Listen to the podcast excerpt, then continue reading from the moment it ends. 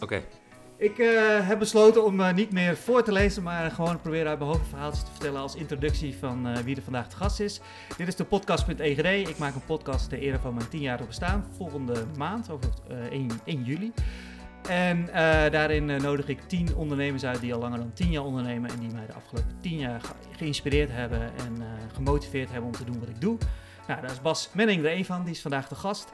Hij is uh, co-founder at H3 Lab, zeg ik het zo goed? Ja hoor. Ja? ja. Uh, trainer, coach en ik ken hem vooral als inspirator. Uh, inspirator. En nou ja, daar gaat hij waarschijnlijk straks van alles over vertellen. Daar ben ik heel nieuwsgierig naar wat hij op dit moment doet. Maar ik ken hem altijd als een hele enthousiaste gozer. Ik heb hem leren kennen volgens mij via Peter Kortleven. In de tijd dat ik in de Brink 21 zat met mijn atelier.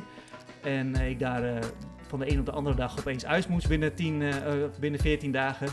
Uh, zei, zei uh, Peter volgens mij tegen mij van, uh, misschien moet jij eens met Bas gaan praten. Die is net in de Nieuwstraat iets gaafs begonnen. En ik denk dat jullie, jullie elkaar wel, wel interessant vinden. Nou, dat eerste gesprek was een heel leuk gesprek, heel energiek gesprek. En daar kregen we allebei heel veel energie van. En toen hebben we iets heel gaafs bedacht. Waar we het uiteraard over gaan hebben. straatgeheim, een heel leuk project in de Nieuwstraat wat we gedaan hebben. Ik weet niet eens meer welk jaar dat was, weet jij dat nog? 2014, 15, ja, zoiets misschien wel eerder. Ik weet, weet ook niet meer. Het was in elk geval heel leuk. Uh, ik heb nog een aantal keer mogen exposeren in, uh, in het pand in de Nieuwstraat. Dus uh, we hebben daarna nog lang contact gehouden. Ik, ben, ik heb zelfs nog een keer meegedaan aan een gave dingen doen sessie. Wat hij, wat hij in die tijd deed. En ja, ik ken Bas echt als een ondernemer die graag andere ondernemers helpt om, om verder te komen. Nou, in deze gekke coronatijden uh, is, zijn alle tips welkom. Dus uh, ik, ik heb Bas een mailtje gestuurd. Uh, vind je het leuk om in mijn podcast te komen? En je reageerde gelijk, ja, dat wil ik wel. Dus welkom in de podcast.egd. Bas ja, Menning. Ja, dankjewel Egbert. Graag gedaan. Ja, that brings back some memories, hè? Ja, zo'n zo introductietje, hè? Ja, ja, ja. ja. weet, je, weet je nog dat ik, dat ik bij je kwam en ehm, dat eerste gesprek wat we hadden? Wat? Ja, ik weet nog waar we, eh, we zaten eh, in, in een pandje in de Nieuwstraat. En uh, ik had met jou een gesprek. En ik weet nog dat, dat toen jij wegging... Hoe lang was je toen bezig eigenlijk in de Nieuwstraat? Uh, Volgens mij zaten jullie daar ook nog niet zo heel lang. Want je was toen echt dat ook een beetje aan het opbouwen. Kan nee, dat was, toen, dat was toen de eerste fysieke plek die ik ging maken. Daarvoor deed ik alles virtueel. Maar ik weet nog dat jij, dat jij wegging dat ik dacht van... Hé, hey, dat is een kunstenaar. En die kan ook nog eens een keertje dingen voor elkaar krijgen. Die, die, die is een soort van die kan structuur aanbrengen. En, en dat vond ik een hele wonderlijke, uh, vette combinatie. En dat heb ik toen gemerkt ook, want we hebben toen een heel vet project neergezet. Dat, was echt, uh, dat is echt een van de pareltjes uh, in mijn geschiedenis hoor. Dat, ook wat, wat cool te horen. Ook, ook voor mij. Ik vond het echt super leuk om dat, ja. om dat te doen in die tijd. Dus ja, nou. Um, gave dingen doen heette het bedrijf, geloof ja. ik, of de, de organisatie ja. die je toen had. Kan je daar wat, wat meer over vertellen? Wat deden jullie in die tijd? Um, ja, dat is misschien handig als ik een klein beetje vertel over waar gave dingen doen vandaan komt. Ja, um, vertel uh, waar, waar het begin. Ja, ik, ik, ik, was niet altijd ondernemer. Ik heb ook een verleden als, uh, als werknemer. En um, uh, ik was ooit werkte ik bij een groot bedrijf. Daar was ik aangenomen vanwege mijn creativiteit en mijn ondernemendheid. En dat vond ik allemaal fantastisch. Maar toen was ik aangenomen en toen bleek dat ze dat eigenlijk niet zo goed konden waarderen. Want het bracht ook heel veel onrust met zich mee. Mm -hmm. um, zegt misschien veel over mijn tact in die dagen. Maar uh, ik paste daar niet zo heel erg goed. En in mijn avonturen ging ik, omdat ik dus in het bedrijf dat niet kwijt kon, ging ik in mijn avonturen ging ik gewoon uh, ja, leuke dingen neerzetten. Um, en ik ontdekte... Wat voor dingen zette je dan s'avonds neer? Nou, ik, ik, ik vind, ik heb ideeën. Ik heb altijd ideeën. En, uh, en ja, een idee hebben is iets heel anders dan een idee tot uitvoering brengen. daar kwam ik toen achter. Maar de, het kan zijn van een, um, uh, van een schilderij, ik heb vroeger ook veel geschilderd, uh, tot, tot uh, een, een, zakelijke dienstverlening, tot een of ander evenementenconcept. Maakt eigenlijk niet zoveel uit. Um, ik ging dus in mijn avonturen met die ideeën aan de slag. En, um, en ik kwam op een gegeven moment een, een, een, jongen tegen. Ik liep toen ergens tegenaan. Ik wilde iets, iets technisch maken. En ik was al drie maanden dat aan het uitproberen. Dat werkte niet, het lukte niet. Toen kwam ik een jongen tegen, zat ik een kopje koffie mee te drinken. En uh, die lachte mij enorm uit. Want ik, ik, vertelde over die frustratie en die lachte mij uit. Toen dacht ik, wat de fuck, eh, wat zit je nou te lachen? En toen zei hij, ja Bas, jij doet zo ontzettend bevlogen. En je bent zo enthousiast over iets, maar het is duidelijk dat je er geen reet verstand van hebt. En hij legde mij in vijf minuten uit hoe ik dat probleem, waar ik al drie maanden mee liep, kon oplossen. En de, en de kick die ik daarvan kreeg, dat was magisch. Van iemand die in een korte periode het jouw probleem eigenlijk heel makkelijk oploste. Oploste, ja. ja. En, ehm, en toen ben ik dat een beetje verder gaan, gaan uitpluizen. En ehm, toen kwam ik erachter dat als jij een idee hebt waar je, waar je echt, waar je hart voor klopt, en, maar je loopt ergens tegenaan en je vertelt dat tegen andere mensen, dat die eigenlijk automatisch gaan met je mee gaan denken. Nou, dat is een bekend verschijnsel wellicht, maar voor mij was dat een heel fijn gevoel. Um, toen kwam ik een dame tegen, Bella Evers.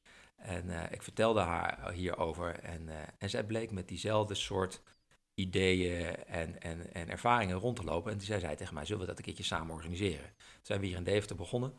Um, Wat gingen jullie dan organiseren?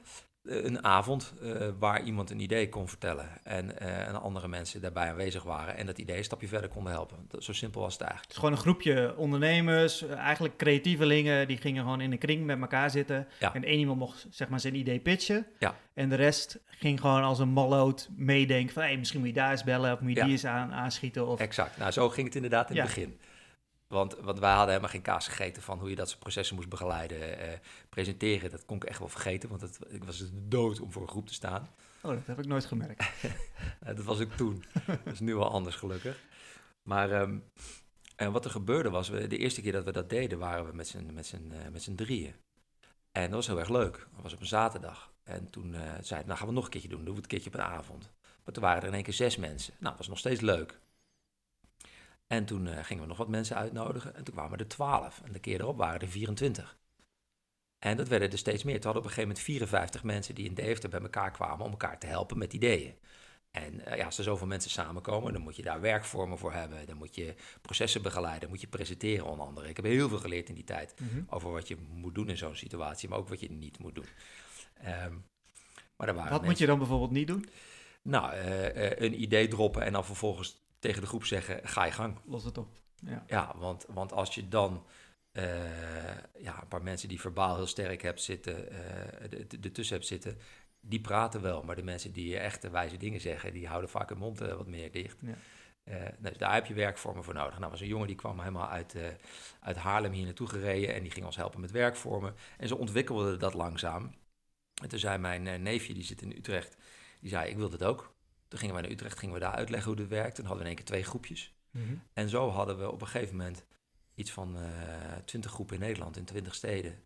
Uh, hadden we een, een training. Hetzelfde concept eigenlijk naar buiten treden. Ook onder de naam gaan we dingen doen, toch? Ja, nou dat was ook nog zoiets. Het, het heette eerst inspiratie- en co-creatiesessies.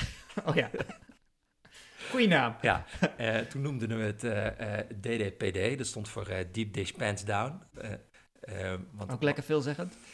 Ja, nou, het idee is dus als jij voor een groep, je kunt nog zo goed ergens in zijn, maar als je voor een groep, uh, groep bevlogen mensen gaat staan en je vertelt je verhaal, gaan ze je vragen stellen waar je het antwoord niet weet. Uh, dus dan sta je met je broek op je enkels. Um, maar dat, dat raakte het me allemaal niet. Toen gingen we een sessie organiseren om onze eigen naam heen. En toen hadden we een lijst met 300 namen en dat was hem allemaal niet. Maar we hadden het steeds met elkaar over, dat was zo gaaf wat we aan het doen waren. En toen zei iemand uh, in een helder moment, nou weet je wat, dan noem je toch gewoon gave dingen doen. En Topnaam. Ja, dat is een beetje een, eh, een Jip en Janneke naam, maar het dekte wel de lading. Nee, ik, vond, ik vond het echt een topnaam. Want het, het, het uh, uh, inderdaad, het, als je bij jullie kwam, dan had je ook echt het gevoel, we gaan gave dingen doen gewoon. We gaan echt ja. met elkaar gaan we iets gaafs neerzetten. Ja. En, dus ik, ik vond het een hele goede naam. Ja, en weet je waarom het, waarom het zo goed werkte? Iets gaafs is voor iedereen wat anders. Juist, ja. Maar het gevoel dat je hebt bij iets gaafs, dat herkent iedereen. Dus Juist. iemand die in de fik staat. Het is ook een iets... gevoel. Het is niet alleen een, een, een iets, iets wat je beschrijft, zeg maar, maar het, het, is ook gelijk wel een gevoel op een of andere manier. Ja, nou, en, en dus op het moment dat iemand dat tevoorschijn haalt, en dat is wat iedereen herkent en wat iedereen ook zelf fijn vindt om te hebben ja. en, en gaaf vindt, ja, dan ga je iemand gewoon helpen. Ja. En, dat is, en, het, en wat je dan ziet... dat was in die tijd volgens mij nog niet zo heel erg uh, uh, normaal als dat het nu is. Nu is het veel normaler om volgens mij samen te werken. En uh, was, was dat toen ook al? Was dat een nee, beetje aan het begin? Nee, nee. Want het waren dus meer van, hey, dit is, dit is mijn onderneming en uh, ik ga niet al mijn geheimen aan jou uh, prijsgeven. Dat, dat is wat ik me nog kan herinneren. Ja. Dat het, ik was altijd heel open als iemand een vraag had over een spuitbus. Ja, nou kom maar, dan ga ik je ja. alles laten zien hoe een spuitbus werkt. Maar er waren heel veel bedrijven waar heel erg beschermend van, ja, ik ga niet alles aan jou vertellen. Ja. Maar dat was daar ja, helemaal niet. Iedereen stelde zijn netwerk beschikbaar, zijn kennis, zijn, nou ja, alles ja, ik weet nog, een van de eerste sessies kwam iemand met een NDA, uh, een geheimhoudersverklaring, en toen blokkeerde de sessie ook ja. volledig. Um, dus dat was ook in de periode dat kennis delen in Nederland echt een opkomst was. Je had uh, durf te vragen. Ja. Uh, en Oh ja. ik, ik heb daardoor... dat? Wat zeg je? Durf te vragen was op Twitter, geloof ik, toch? Een Ja, op hashtag. Twitter, maar het is ook, is ook een soort, eh, soort ook een beweging van beweging. facilitators die groepen begeleiden. Oké. En eh, eh, een hele mooie club. Als ik had geweten toen dat ze bestonden, was ik daar naartoe gegaan. Ja. Maar goed, ik heb dat niet gedaan. Ik, ik heb dit gedaan, samen met Bella. En eh, twintig steden in Nederland, maar ook in Duitsland hadden we twintig steden. En we hadden sessies in, in, in Beijing, in China, in Mexico, zijn sessies geweest. We hadden een eigen eh, opleiding voor facilitators. Maar we hadden geen plek. We waren een virtuele organisatie. Want wat verkocht je dan eigenlijk? Of verkocht je niks of gaf je gewoon Ja. ook jouw kennis gewoon door aan andere groepen? En daar komt het grote probleem. het is fijn dat je dat even aan me vraagt. Het, komt, is het grote probleem. dit Ik kan me nog herinneren dat we het daar wel zo over gehad hebben. Ja. Ik verkocht namelijk helemaal geen reet. Ik, laat ik zo zeggen, ik verdiende niks. Nee. Dus ik had mijn hele spaargeld opgemaakt. Want ik geloofde in die tijd dat er, eh, dat er heel veel verschillende soorten valuta zijn. Eh, je hebt geld, maar je hebt ook eh, kennis, je hebt tijd, je hebt plezier, noem maar op. En ik dacht, ik ga gewoon niet handelen in geld, maar ik ga naar al die andere valuta handelen en dan komt het wel goed. Nou ja, ehm, dat was mij in ieder geval niet gelukt. Eh, dus op een gegeven moment ontdekten we ook dat we moesten ook wel geld gaan verdienen. Ja. En wat we toen zijn gaan doen, zijn we, hadden heel veel eh, facilitators die wij ook opleiden en die elkaar ook opleiden. Want er werd dus echt heel veel aan kennisdeling gedaan. Mhm. En daarmee zijn we ook sessies voor bijvoorbeeld provincies, gemeentes, bedrijven, scholen gaan organiseren. En daar gingen we ons geld mee verdienen. Ja. Maar toen we helemaal in dat vaarwater terechtkwamen, toen ja, was ik zelf ook al doorgegroeid. En dan op een gegeven moment is het gewoon klaar. Dan, dan heeft, heb je een tijd lang met een initiatief gelopen. En dat was toch al maar een jaar of zeven onderweg.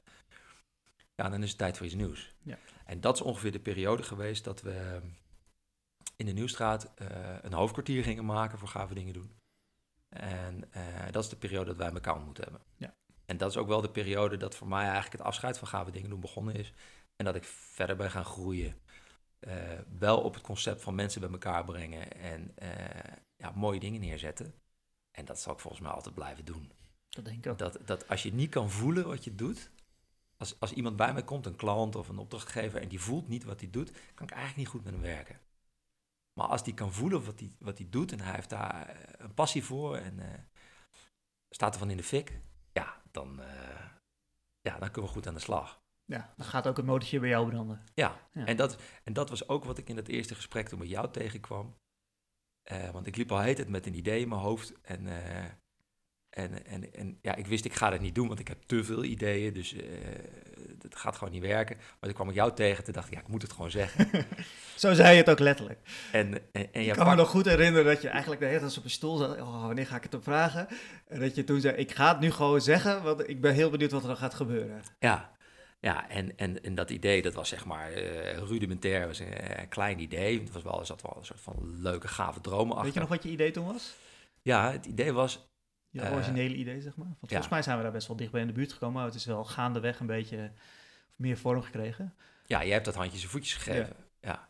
En op een manier die ik zelf niet kon overzien. Dat was het leuke eraan dat is echt heel vet. Nee, het originele idee was... eh, eh, we zaten toen in de Nieuwstraat. Het is een aanloopstad van de straat van de binnenstad. En eh, de- mensen klaagden daarover. Veel leegstand en eh, slechte, slechte tekst, slechte pers. Toen kwam ik op maandagochtend kwam ik die straat binnenlopen. En het was echt zo'n... Want jij zat ook eigenlijk in een oud winkelpandje gewoon, hè, wat leeg stond en waar je gebruik van mocht maken als, als kantoortijd. Ja, ja. Zo- Zo'n zo'n constructie zat je daar. Ja, een anti-kraakconstructie. Ehm, ehm, maar goed, ik kwam die straat binnenlopen en toen dacht ik, wat me nou vet lijkt, is niemand verwacht het hier. Maar wat nou als deze straat op dit moment helemaal vol zou zitten met straatkunst? Gewoon, eh, er steken armen en benen uit de vloer overal. En eh, er zijn maffe tekeningen en gekke gevels. En, eh, dus ik had dat heel groot in mijn hoofd gemaakt. Maar dat was dus wel, dat was geheim. Dat, dus dat is er dan in één keer en niemand weet dat dat er komt. En het is dus, we doen dat stiekem. En, nou, en dus dat zat een heel erg een soort van, bij een soort qua jongensachtig gevoel zat erbij. Maar het idee was dus ook van, het is er dan een week en na een week is het weg en dan kan niemand zien dat het er geweest is. Ja. Dus dat is, dat is een soort van spelregel. We mogen niks kapot maken. Ehm, nou, dat was eigenlijk het idee. Dat leek me gewoon vet. Ik denk, hoe moet je dat voor elkaar krijgen? Ja, heb je straatkunstenaars nodig en eh, hoe werkt het dan? Toen kwam ik jou tegen. Ja, jij zit, je zit heel dicht in die scene. Je bent zelf een straatkunstenaar, dus jij weet daar heel veel van. En toen ik dat zei, toen ging jij aan. Ja, toen waren we dezelfde Klein taal aan het spreken. Dat was echt lachen. Ja. Nee, ik werd helemaal enthousiast van, eh, van dat idee. Want ik liep, eh, ik liep natuurlijk ook al een tijd met een idee om iets met, met straatkunst te gaan doen en projecten en, en dat soort dingen. En toen jij dat idee erop te toen dacht ik gewoon, gaan, dit gaan we doen, punt. Ja. Linksom, rechtsom, dit gaat gewoon gebeuren. Ja. Dat is ook volgens mij wat ik toen letterlijk tegen jou gezegd heb. En uh, toen zei je, ja prima, als ik ergens mee kan helpen moet je het zeggen en uh, uh, let's go. Nou, volgens mij hebben we toen een, ook een soort gave dingen doen sessietje gehouden met... ik, had, ik heb wat mensen bij elkaar getrommeld. Ja, wat, wat mensen, ik weet nog, jij zei, je moet dan en dan de deur open doen. Toen deed ik de deur open, dan stonden daar met 21 man. Ja, zoiets was er in wel een groot groepje mensen had ik, had ik bij elkaar. want volgens mij hadden we ook al met kinderen het idee van het zou tof zijn als, als we je kinderen kunnen bijbetrekken. Ik weet niet meer waarom, maar... Ja in elk geval, het zou tof zijn als het een soort kinderproject zo en dan aan meerdere scholen. En waren we steeds groter aan het denken. En uh, ik, heb, ik had hier iemand in mijn netwerk die, die leer, lerares was, die had ik gebeld. Ik zeg, vind je dat leuk? Ja, gaan we doen. En zo zijn we eigenlijk een beetje... Het, in het gesprek wat we hadden, hadden we het erover... hoe vet zou het zijn als een jong iemand oh, iets meemaakt dat was dus een, een klein jongetje of een klein meisje die mag straatkunst maken met een straatkunstenaar. En het komt in de krant en hij krijgt een t-shirt. En als hij straks net zo oud is als wij nu zijn, dan denkt hij terug aan dat moment en dan heeft hij gewoon, vertelt hij een heel vet verhaal. Dat hadden we bedacht. zo cool moest het zijn. Volgens mij ook in de beschrijving van de tekst stond iets van als we één iemand op een bijzondere manier kunnen raken, dan... Uh, uh, ja, is dit project al 100% geslaagd. Ja, zo, zo, zo, dat was onze doelstelling volgens mij. Al raken we één iemand die echt een ongelooflijke ervaring heeft en die, die zijn rest van zijn leven verandert, dan, dan is dit project al 100% geslaagd. Nou, dat, uh, dat, dat is wel gelukt, geloof ik. Maar uh, um, hoe dat, wat ik me van kan herinneren is in elk geval dat we, we hadden, volgens mij heb jij toen een tekstje geschreven van, nou, dit is een beetje het concept. Dat heb ik naar een aantal mensen toegemaild van, hey, dit is ons idee. Bas en ik uh, hebben een idee en dit gaat gewoon gebeuren, doe je mee. En ik heb geen geld, ik heb geen idee hoe, hoe en wat, maar dit gaat gewoon gebeuren en wie, wie wil helpen, heel graag. Nou, inderdaad, zo kregen we twintig mensen bij elkaar en zaten we in een sessie, hebben we zitten brainstormen en zitten doen. En eigenlijk zijn we toen naar een soort, toen dachten we van, nou ja, laten we dan in elk geval niet te groots beginnen. Want op een gegeven moment was het idee zo groot van oh, heel het land door en uh, alle scholen bij betrekken. En laten we met één school beginnen. Dat was de Haagpoortschool, die zat, die zat er ook om de hoek. Ja. En uh, daar kende ik dus een lerares en die wilde heel graag meedoen met haar klas. En, uh, en we hadden allemaal kunstenaars en, en creatievelingen uit, uit Deventer gevonden die wilden helpen. En eigenlijk vrij snel met heel weinig geld, eigenlijk geen geld volgens mij. En ook die kunstenaars die gingen zelf materialen regelen. Ik weet toch dat een van die kunstenaars naar naar, uh, hoe heet dat, uh, die karton, uh, karton, kartonbedrijf hier in ja, was ja, ja. gigantisch ladingen karton had geregeld. Heb ik nog jaren plezier van gehad van de karton. En duct tape, kan ik ook, hij had gewoon duct tape gebeld, een hele doos met duct tape gekregen en allemaal van dat soort dingen. En andere, andere ondernemers hadden, ik had gewoon spuitbussen meegenomen en anderen hadden weer verf en kwasten meegenomen. En in een mooie dag in, volgens mij was het ook een lentedag of zo in elk geval, zo'n sessie georganiseerd. En uh, met, met kinderen uh, op drie verschillende plekken. We hadden drie plekken ge geregeld waar, waar kinderen konden bouwen aan hun straatkunst. En uh, gaandeweg was de naam, hadden we bedacht, Straatgeheim. Want inderdaad, hoe tof zou het zijn als het te geheim was wat je aan iedereen mag vertellen.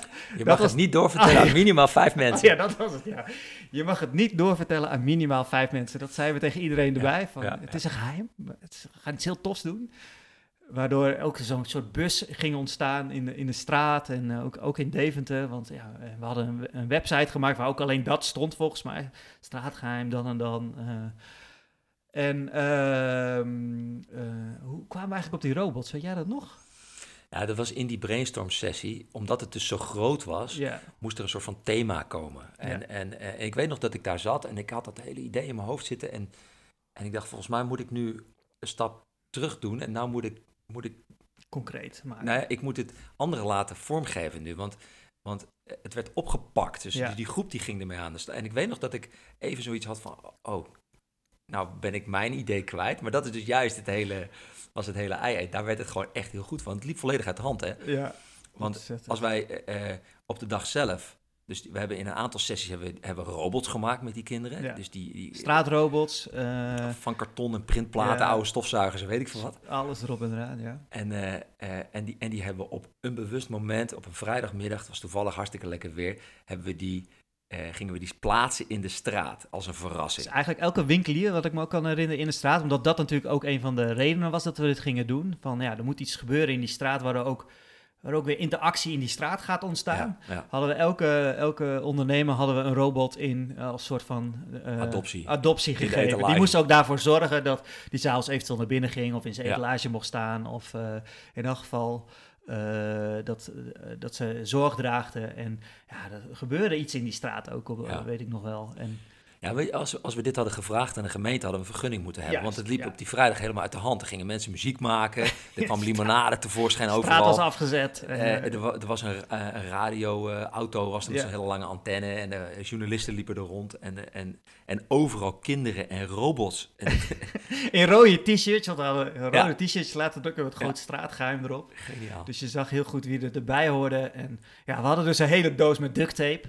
Dat was mijn eerste eh, tape art ervaring, om het zo maar te zeggen. We hadden de hele straat ook ondergeplakt met robots. En elke prullenbak en elk ding wat we konden bedenken met, met plakband. eh, Ja, dat is nog, heeft nog een leuk dat staartje was gekregen. een leuk staartje voor jou, ja. Wa- Want ik heb beloofd dat na een week is alles weg uit de straat. Maar de duct tape zat nog overal. Maar dat was Oh. inmiddels ingereden door auto's en Dat voetgangers en weet ik wat. Ik weet nog, uren daar op mijn knieën in die Nieuwstraat gezeten om die tape te verwijderen. Maar het was het waard hoor. Ja, ja. Want ja, we kregen echt le- ook leuke berichten van, van ouders die, eh, en van, van leerkrachten die zeiden van nou, wat er gebeurd is met mijn zoon. En Ja. ik kan me nog zo herinneren dat we er allebei zo van onder de indruk waren dat we zo'n impact hadden gehad Ja, op, op verder dan alleen het kind en verder dan alleen de straat. Maar dat maar, het, maar dit hè, inderdaad. Kan je je nog herinneren dat we waren aan het opruimen? We stonden binnen ja, en er kwam een vrouw naar binnen, huilend. ja. En die zei, jongens, eh, ik ben altijd maar bezig om mijn zoon te vertellen dat het beter moet, knapper moet. Het, moet het, ziet er niet uit als wat hij aan het natekenen is. Dus ik ben eigenlijk zijn creativiteit aan het beknotten. En ik heb nu gezien dat ik mijn beperking aan het doorgeven ben aan mijn kind. En ik heb hem vandaag helemaal vrij gezien. En, dat, en ik realiseer me in één keer hoe beperkt ik zelf ben. Ja. En ik ga hem nu die vrijheid geven. En sterker nog, ik ga mezelf die vrijheid ook gunnen. Dus wij hebben daar met z'n drieën gestaan, met tranen in onze ogen, weet je nog?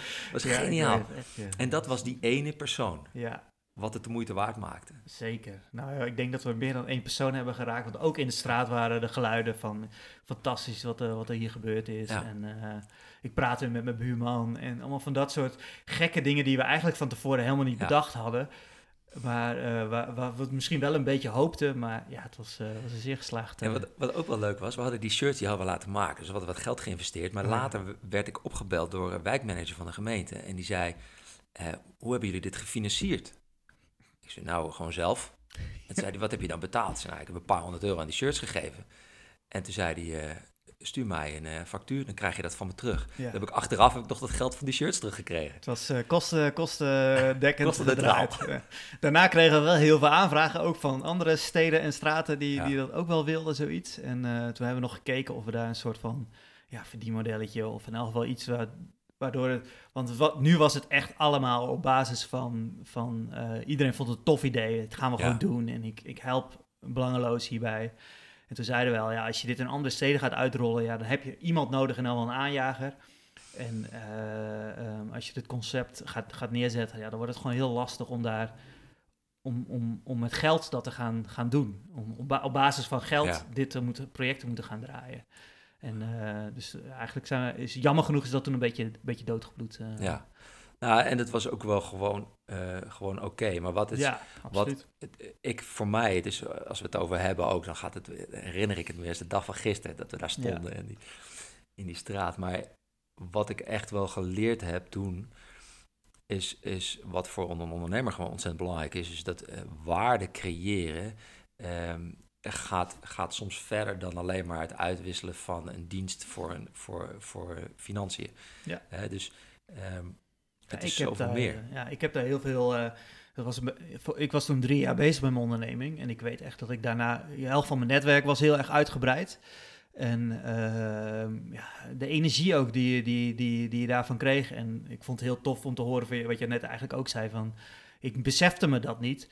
Dat ik een hele ondernemende kunstenaar. Ik heb mezelf nooit echt als kunstenaar gezien. Maar eh, ondernemende kunstenaar ben. Die dingen aanpakt. En eh, ehm, eh, dat je dat je tegen mij zei, hoe jij dat allemaal georganiseerd hebt en ge, geregeld hebt. Dat is echt bijzonder dat, dat, dat, dat je dat kan. Ja, En dat is heel fijn, omdat dat je, dat je dat besef op een gegeven moment krijgt van, oh, ah, ik kan dit. Ja, Terwijl eh, eh, voor mij was het heel normaal wat ik deed. Want ik denk, ja, dat doe- zo doe je dat. En zo, ik dat. ja, ja, ja, voor jou is het... is, Ik, dus- ik deed dat gewoon puur zo van, ja, ik denk dat ik het zo moet doen, dus ik ga het zo doen. je hoe ze dat noemen? Dat is onbewust bekwaam. Juist. Ja, het- Maar het ik is was heel blown fijn away. dat- Ik was blown away. Nee, maar dat is heel fijn dat op een gegeven moment iemand tegen jou zegt van, hé, hey, dat is iets wat je heel goed kan.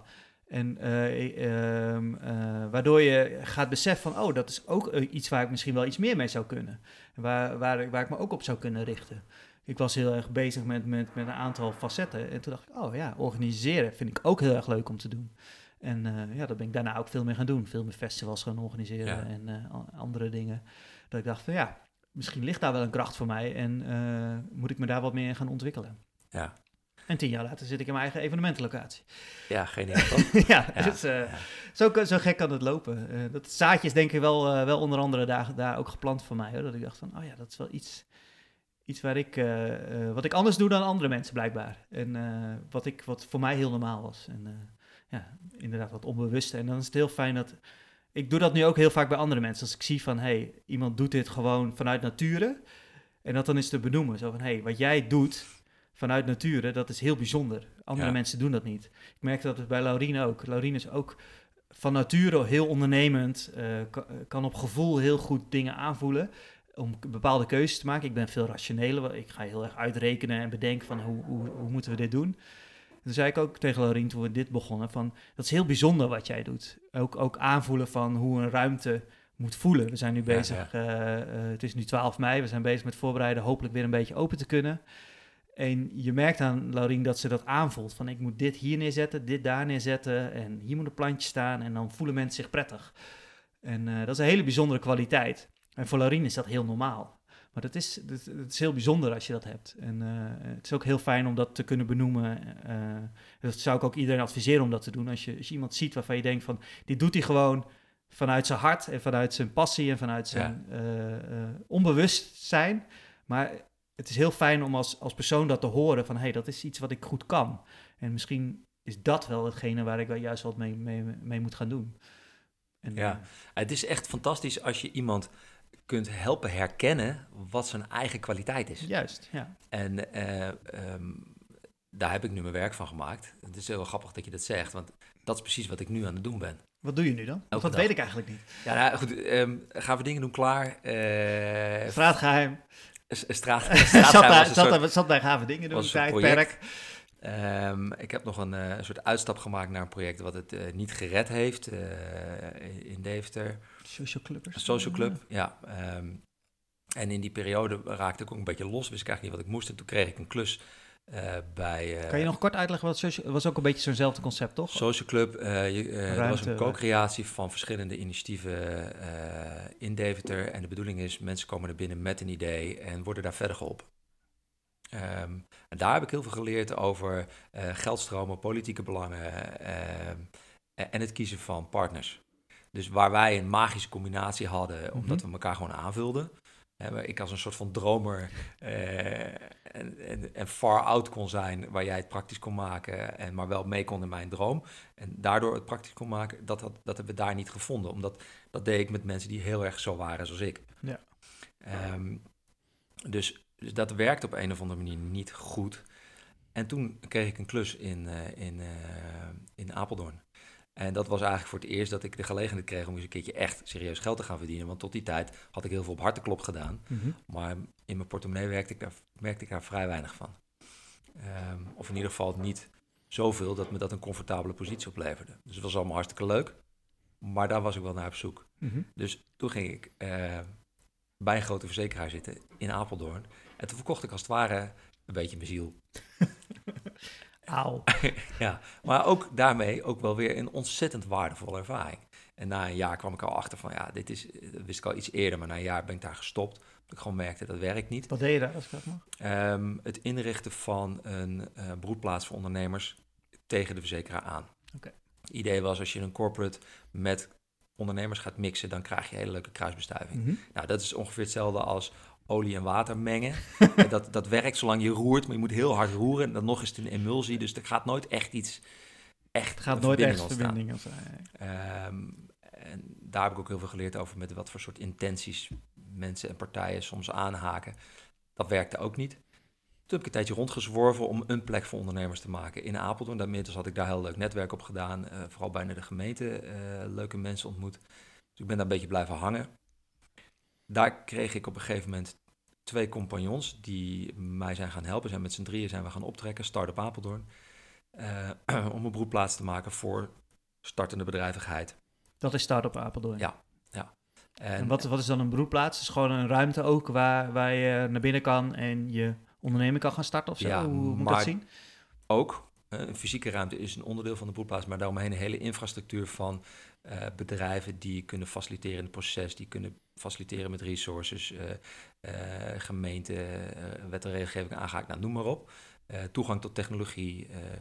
Is dat kan, het ondernemershuisje in een beetje? Of is dat iets anders? nou, het lijkt een beetje op wat er in de gasfabriek gebeurt. Ja, Dus, dus daar is echt, dat is echt een soort melting pot waar heel veel verschillende partijen bij elkaar komen. Mhm. En je kan er ook werken. Ja. Dus ehm, nou, daar waren we mee bezig. Ik heb ontzettend veel plezier gehad met mijn compagnons. Maar ik ben gewoon niet zo van de, van de politiek en van de gemeente. En ik vind die mensen wel aardig, maar ik, ik heb een korte spanningsboog. Dus ik wil vandaag iets bedenken en met Egbert aan de slag gaan. Juist. En, en, Ja. en als, het- maar als Egbert zegt, ja, ik moet daar vijf weken over nadenken, dan heb ik weer een nieuw idee. Ja. Eh, dus op een gegeven moment merkte ik ook eh, dat ik daar echt mezelf niet echt in kwijt kon. Maar de rode draad in alles wat ik doe, zijn de mensen die, die iets voelen. Dus de mensen die vanuit hun hart iets willen doen. De mensen, als jij net over, over je vriendin vertelt van... ehm, ik weet haar kwaliteiten te identificeren en haar daarop aan te spreken, zodat ze het kan herkennen en het actief kan gaan gebruiken. En geeft ook een heel goed gevoel voor jezelf. Nou, dat is wat ik leerde doen op een gegeven moment met stagiaires. Ja. En we kregen stagiaires vanuit, eh vanuit Aventus. Eh, en, en die gingen elke keer zo ontzettend blij en gelukkig met goede cijfers en zo weer naar huis, dat ze bij Aventus vroegen, hoe doe je dat eigenlijk? Ik zei, nou, eh, weet ik eigenlijk niet. maar eh, Vanuit het hart. ik zeg altijd tegen ze, ik wil gewoon de vetste stage maken ever. Dus help mij om dat, om dat neer te zetten. En dat lukt gewoon elke keer. En toen zeiden ze, nou, we hebben heel veel jongeren die eh, vanuit een soort, eh, ja, een soort lastig perspectief in school zitten en daardoor uit school vallen. Vroegtijdig schoolverlaters. Er zijn er ongeveer 144. Kan je daar wat mee? Dus dan ben ik een project gestart, samen met een, eh, een vriendje, een studiegenootje van mij van vroeger, ehm, waar we met die jongeren aan de slag gingen. Nou, en dat lag heel dicht tegenaan wat ik had ook als heel veel mensen aan het coachen vanuit het ondernemerschap. eh, eh, vanuit gave dingen doen ook heel veel mensen begeleid die met een droom aan de slag willen. Nou, dat soort dingen ging ik ook met die jongeren doen. Ehm, en dat is een beetje uit de hand gelopen. Dus dat is een bedrijf geworden en daar ben ik nu fulltime mee bezig. Dat is H3 Lab, hart, hoofd en handen. Ehm, waar we mensen helpen om uit te vinden, ja, wie ben ik eigenlijk en wat is mijn kracht en hoe kan ik die inzetten?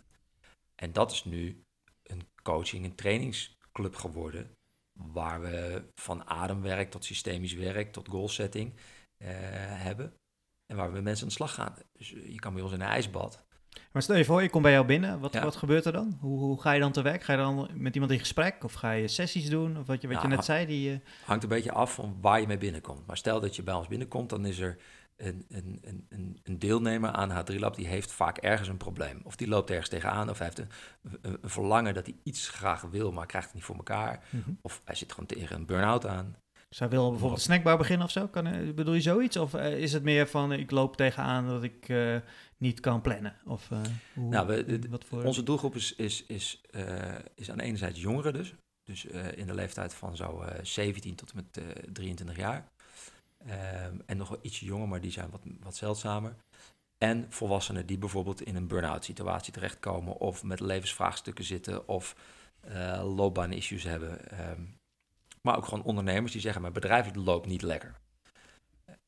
Wat we doen is, eh, op moment, mensen die bij ons binnenkomen... die zijn in 9 van de 10 gevallen zijn ze op een of andere manier overprikkeld. Overvraagd of die zitten op een of andere manier vast. En wat dan belangrijk is, is als je overprikkeld bent... en ik vraag aan jou, wat wil je eigenlijk? Jouw hersenen kunnen op dat moment helemaal niet over jezelf nadenken. Dus wat jij nodig hebt, is eerst even stop. Time-out. Pas op de plaats. Als je tot de rust gekomen bent, dan helpen we je bij het creëren van overzicht. En dat kan in een gesprek, daar hebben we allerlei opdrachtoefeningen voor. En dan vervolgens gaan we kijken, wat zijn nou in jouw overzicht de belangrijkste knelpunten? En dan kom je er vaak achter dat het probleem waar iemand mee binnenkomt niet hetgene is waar die eigenlijk echt mee zit. Mhm. Voorbeeld te geven, er komt een dame bij ons binnen en die zegt: Ik heb een, eh, eh, ik heb een angststoornis en een sociale fobie. En dat heeft een psycholoog haar verteld. Dat is natuurlijk, als een psycholoog dat tegen je zegt, is hartstikke heftig. Eh, en dat loopt al vier jaar mee. Maar als we dan met haar in een gesprek gaan, blijkt dat ze het niet dat heeft, maar dat ze gewoon hoogsensitief is. Dus door het reframen van haar situatie, blijkt dat er in één keer heel veel mogelijk is. Dat ze niet een probleem heeft, maar een soort van kwaliteit heeft die haar soms in de weg zit, Mhm. omdat die ver open staat. Nou, dan is dat wat we doen. Maar het kan ook zijn dat er iemand bij ons binnenkomt die zegt: ehm, Ja, ik heb een organisatie, een bedrijf, maar het draait niet lekker. Maar ik kan eigenlijk gewoon niet onderhandelen over mijn product. Dat kan ook. Ja. Maar er zit ook weer iets achter. Hij is op een bepaalde manier zit hij in elkaar, waardoor hij bijvoorbeeld geen geld durft te vragen voor wat hij doet. Ja. Daar had ik voor mezelf last van. Dat soort mensen kan ik heel goed helpen. Oké. Nu, nu heb ik daar geen last meer van trouwens. Nu kun je makkelijk geld vragen. Ja, ja, zeker, zeker. Omdat ik heb geleerd dat, dat als je geen geld vraagt voor wat je doet, is het heel Is moeilijk ook voor de ander om, om die waarde te ervaren. Ja. En is het ook zo weer weg.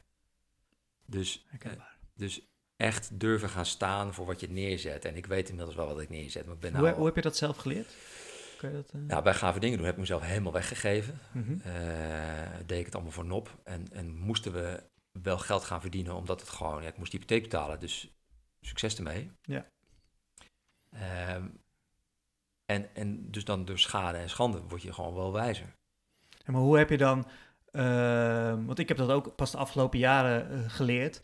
Ehm, eh, kan je terughalen wat het moment voor jou was dat je zegt van ik ga nu gewoon dit bedrag vragen en ik sta daarvoor?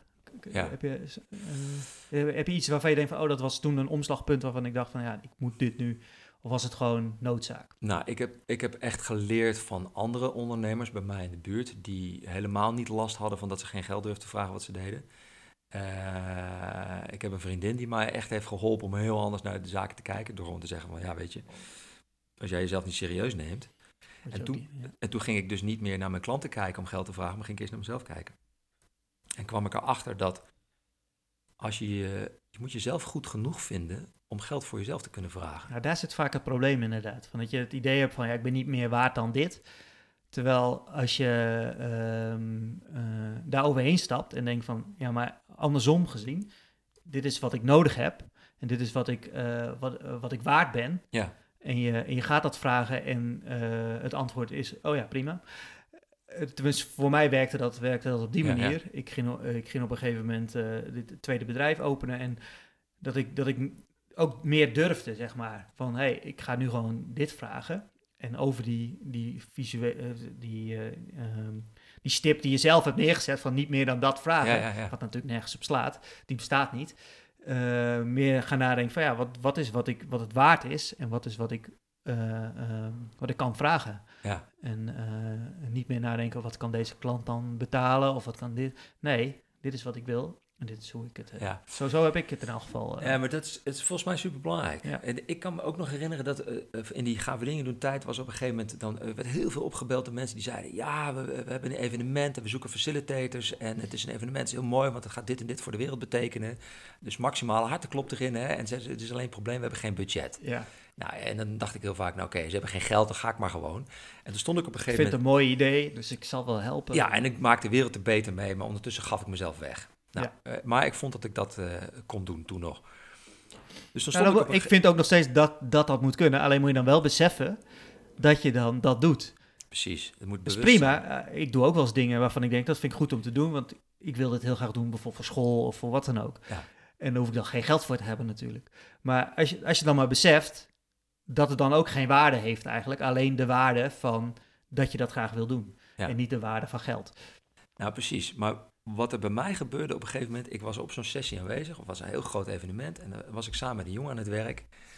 En eh, het was best wel een pittige sessie. En even in de pauze zei hij tegen mij, is maar goed dat we er 1000 euro voor krijgen, hè? Ik zeg, wat? Hij zei, nou, ik krijg voor vandaag 1000 euro. Ik zei, wat krijg jij dan? Ik zei, ik krijg niks. Want ze hadden geen budget. En toen heb ik me zo ontzettend bescheten gevoeld. Toen dacht ik, wie is hier nou lulletje? Ja. Dat was een moment. En ik ben op een gegeven moment eh, met, een, met een jongen gaan samenwerken. En, eh, eh, en die, vroeg, die vroeg zonder blikken of blozen vier keer een uurtarief... wat ik een hoog uurtarief voor mezelf vond. Ja. En dat betaalden mensen ook. En toen dacht ik, er zit iets in mijn mindset... Het wat zit bij jezelf. Het zit niet bij de klant of bij iemand anders. Het zit allemaal bij jezelf. Ja, en, en daarvoor, ik ben wel echt teruggegaan naar wat. Dit leer je als heel klein kind. En dat ben je nu al lang vergeten. Maar je leert als heel klein kind of je wel of niet wat voor jezelf mag vragen. Ja. Hè, eh, eh, de, eh, kinderen die vragen worden overgeslagen of weet ik veel wat. Hè. Dus daarom was ga- durf te vragen was altijd zo interessant. Durf te vragen, dat zeggen ze niet voor niets. Ja. Durf het wel te vragen.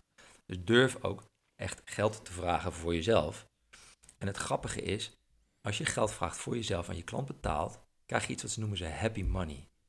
Als je happy money weet te creëren, namelijk een klant die zijn geld uitgeeft, omdat hij echt tevreden is over wat je doet, omdat jij hart en ziel erin hebt gestopt, dan pas, dan komt er een soort van cirkeltje dat helemaal rond is. Want als Wat jij blij is, allemaal. Iedereen is blij. Ja. Want als jij meer geeft dan dat je zelf ontvangt, dan klopt die uitwisseling niet. En ergens wordt dat in dat hele systeem ook voelbaar en ervaarbaar. En dat werkt ook zoals mensen zeggen, ik heb weinig budget. Dat is hetzelfde, want dan zijn ze eigenlijk nooit tevreden, hoe weinig ze ook maar hoeven te betalen. Ze Ja. zijn nooit echt tevreden, want ze hadden altijd minder willen betalen. Ja. En dan het werkt hetzelfde cirkeltje. Ja. Dus het wordt on- want jij bent ontevreden, want jij krijgt te weinig betaald. Degene die moet betalen is ontevreden, omdat hij toch het gevoel heeft dat hij te veel betaald heeft. Ja. En, en de opdracht is nooit leuk geweest. Het is nooit, vaak nooit een leuke opdracht. Omdat je elkaar niet lekker in de weg zet. Als iedereen gewoon fatsoenlijk betaalt, eh, dan is iedereen in de keten is blij. Ja, precies. Als, als, ik- als ik nou tegen jou zeg, ik heb weinig budget en jij zegt tegen mij, hmm, en ik heb weinig tijd, Ja. dan is het een heel kort gesprek. Dus dat, en dat geeft al de ongelijkheid van zoiets aan. Dus, maar goed, ik heb dat dus wel echt moeten leren. En eh, Iedereen denk ik hoor. Ik denk dat weinig mensen vanaf dag één dat ze gaan ondernemen zeggen van... ik ga dit en dit bedrag eh, per uur vragen en eh, ik, ik voel me er goed bij. Eh, Ze zijn er vast, maar ik denk nu ook weer, we zijn een nieuw bedrijf gestart. Voelt toch weer als een startende ondernemer. Had ik totaal niet verdacht. Ik ben Ja. tien jaar ondernemen. Ik denk, nou ja, dat spelletje dat ken ik inmiddels wel. Maar als je toch weer een nieuw bedrijf gaat starten en alles weer opnieuw begint... Ook de eerste keer dat je je prijzen gaat bepalen, terwijl Laurien eh, eh, dit soort dingen eigenlijk al best wel lang deed op andere locaties, eh, is het toch weer het gevoel wat je ook had toen. Van ja, kunnen we dit vragen? Kunnen we dat vragen? Eh, ehm, spelen we ons niet te veel uit de markt? Zitten we... In het begin zit je heel erg met dat spel wederom. En dan inderdaad hebben wij er ook veel over gehad. Dat je na tien jaar ondernemen wel weet van ja, als ik dit vraag, dan krijg ik dat soort klanten. En als ik dat Ja. vraag, krijg ik dat soort klanten. maar dan is het, meer een, het is meer een business vraagstuk nu Ja, dan een emotioneel vraagstuk. Ja. Vroeger was het misschien een emotioneel vraagstuk. Kan ik wel dat geld vragen? Maar nu is het van, prijs ik mezelf uit de markt? Weet je, dat is een heel ander, ander soort Ja, je gaat anders naar kijken. Maar het is wel, ik merk, tenminste, het voelt voor mij hetzelfde als in het begin. Van, wat ga ik vragen als ik een flyer wil ontwerpen? Of wat ga ik vragen als ik een Ja. schilderij wil maken? Dat is nog veel lastiger, omdat het iets is wat je kan, waar Ja. je dan een prijskaartje op moet gaan leggen. Ja. En dat je zelf ziet, ja, het is niet zo heel ingewikkeld wat ik doe, misschien dat maar vragen.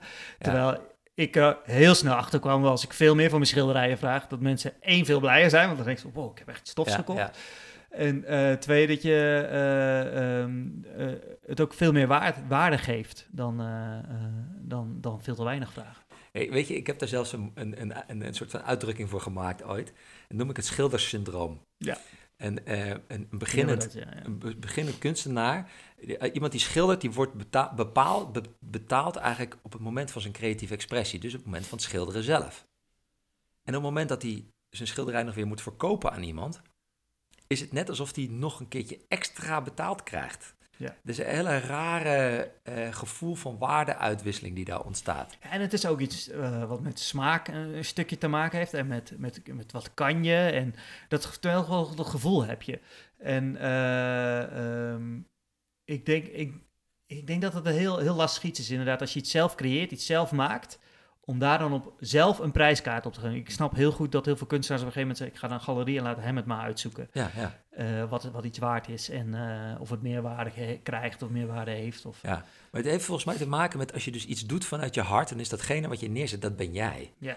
En Wat ga je voor jou vragen? Exact. Ja. Dus als je jezelf niet zoveel waard vindt, is het dus heel moeilijk om daar geld voor te vragen. Dus dan helpt het heel erg dat iemand jou die mindset helpt challengen. Van, want die overtuiging dat je niet zoveel waard bent, die komt ergens vandaan. Ja. En wat dient het je nou? Wat dient het je om te zeggen, ik ben niks waard? Dus eh, jezelf op waarde schatten, dat is een proces daar eh, nou, jaren mee bezig geweest. En ik, misschien zou ik daar over vijf jaar bij jou anders over nadenken. Maar ik heb er nu wel ontzettend veel lol in. En ik heb echt geen moeite meer om iemand een offerte of een factuur te sturen. Dat, Nee. is, dat is geen enkel probleem. En nu loop ik gewoon aan tegen het feit dat ik mijn administratie moet doen. Weet je wel, dat, is, dat wordt het hele praktische. Ja, ja, ja. Maar ook daar zit in, als je jezelf goed genoeg vindt, ga je ook je administratie beter doen. Want je weet dat je dan goed voor jezelf zorgt. Dus het heeft allemaal met elkaar te maken. Het is één grote cirkel inderdaad. Ja, Ja. Nou, en, en, en dat is iets van mijn grote ondernemerslessen die ik zelf geleerd heb van, van het goed voor jezelf zorgen. Want, want ik hou van impact maken. Hè? Dus ik, ik wil heel graag datgene wat ik kan, dat dat de wereld op een of andere manier mooier maakt. Want ik wil gewoon in die wereld leven, weet je. Dat vind ik gewoon heel, heel fijn. Dus, dus het daadwerkelijk kunnen neerzetten van zoiets, ja, als ik dat op een goede manier doe, wordt mijn impact alleen maar groter. Ja. Dus dan hou ik het ook veel langer vol. Mhm. En loop ik niet meer leeg. Want als je leeg loopt, dat is echt kut. Dan ben jij met je passie bezig. En je passie levert je geen passie meer op. En dan ben je leeg en dan, dan ja, ja. Nou, dan krijg je burn-out. Ja. Dus, dus goed voor jezelf zorgen is essentieel.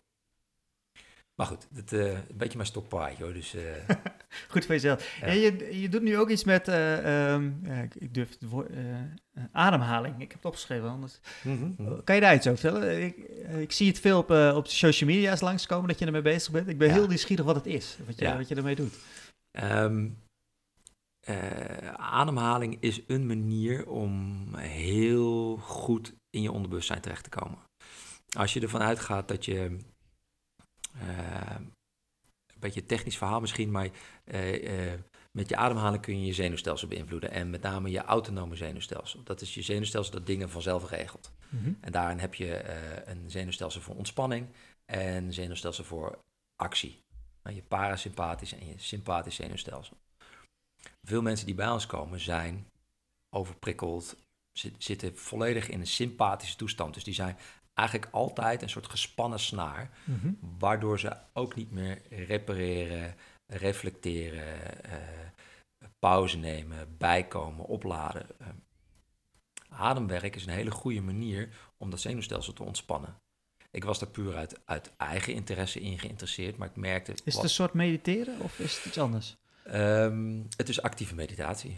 Het is heel erg populair geworden door Wim Hof, eh, de Iceman, die met mensen in een ijsbad ging. En Mhm. die laat zien hoe je met ademhaling eh, de reactie van je lichaam op, op zo'n cold shock kunt, eh, kunt beïnvloeden. Dat heb je ook een keer gedaan, toch? Zo'n ijsbad? Ja, ja. We hebben ook een ijsbad staan in, Ja. eh, in Apeldoorn, daar kan je in.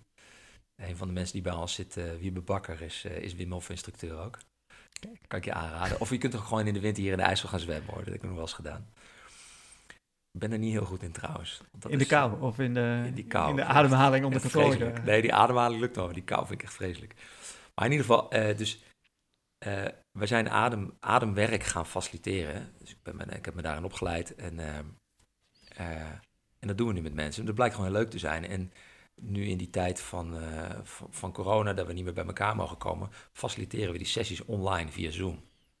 Ja, daar is gewoon hartstikke veel animo voor. Mensen vinden het hartstikke lekker om in een ademsessie. Dat betekent dat je via een serie van circulair ademen met wat ademretenties erin, dan loop je door een soort patroon heen, ga je bepaalde ervaringen krijgen.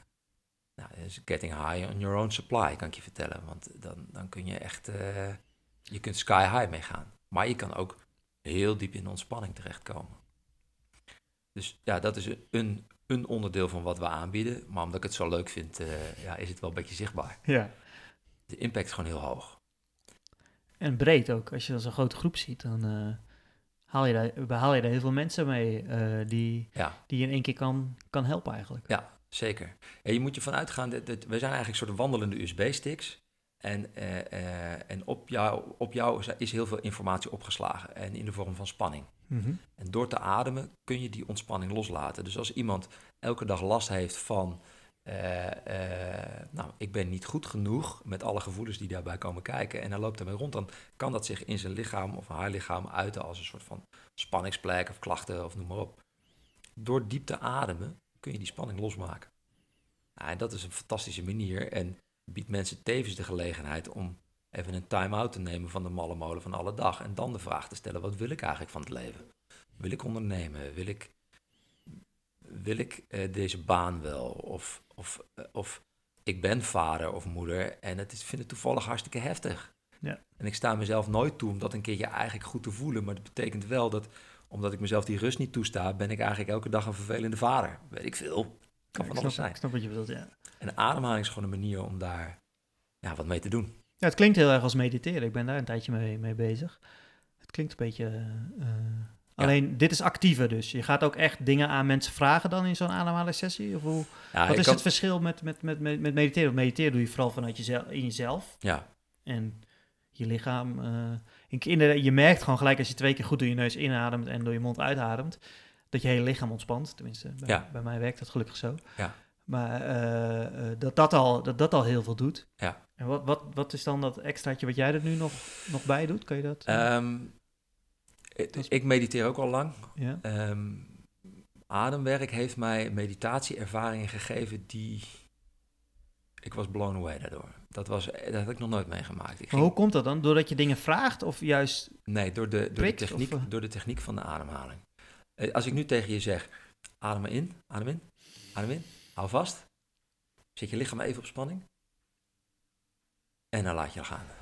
Juist. Wat voel je nu in je lichaam gebeuren? Ontspanning.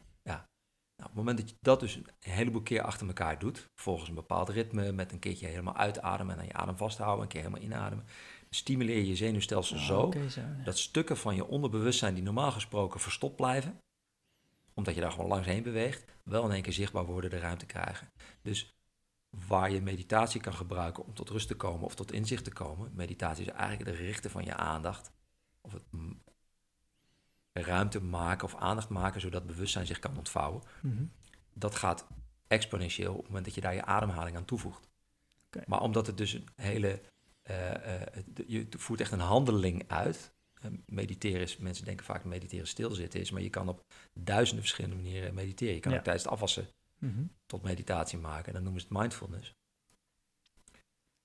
Ademhalen is ook een, een handeling die je uitvoert, omdat je stuurt bewust je ademhaling, maar is ook nog een handeling met heel veel impact. Dus van, van, van afwassen ga ik niet tintelen in mijn hoofd of eh, kleurtjes zien of weet ik wat, maar dat ga je van ademhaling wel. Omdat je gewoon dat bepaalde ritme doet, zeg maar. Dat, Ja. is, dat is eigenlijk... eh. En omdat je heel veel zuurstof naar binnen haalt, waardoor je zenuwstelsel zo geactiveerd wordt, dat, dat begint gewoon te tintelen aan alle kanten en dan gaat licht geven. Is het niet gevaarlijk dan?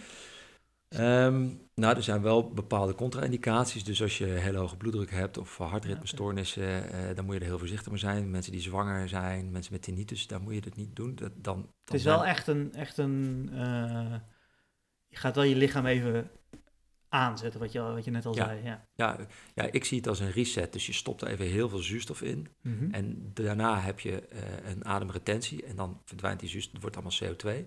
Dus dan krijg je even een enorme prikkel in je zenuwstelsel. En wat er daarna vaak gebeurt, is dus je, je krijgt een prikkel en daarna een zakje naar beneden. Dus dat is even een soort van, huh? En dan kom je tot iets nieuws. Dus alles wat vast zat, wordt dan even losgemaakt. Bijzonder. Ik zou zeggen, doe vooral een keertje mee. Ja, ik, eh, ik ga zeker een keer meedoen. Lijkt me, lijkt me heel... Ja, ik, eh, dat mediteren, dat is ook iets wat ik uit podcasts heb gehaald. En dat heel veel mensen aan, zeiden van, ja, dat is echt, echt super fijn om dat te doen. En eh, nou, ik ben ook altijd bezig, altijd heel veel ideeën in mijn hoofd. En zeker ook met de verbouwing eh, van punten, we hadden heel veel stress. En eh, ehm, dat ik dacht, ja, misschien moet ik dat gewoon een keer proberen. En ja, ik merkte dat het, dat het me heel veel... eh, in elk geval, inderdaad, alleen dat inademen en uitademen alleen al, wat, wat dat gebeurt. En als je, ja, ik, ik heb dan zo'n zo'n app gedownload om, om een beetje structuur daarin te krijgen.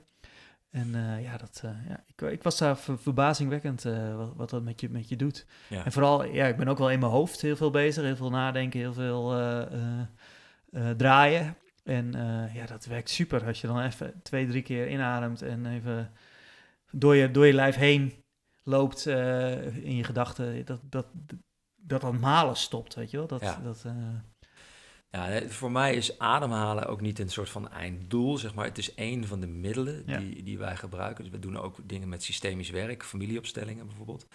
Ehm, het is één van de middelen om je bewustzijn te ontvouwen.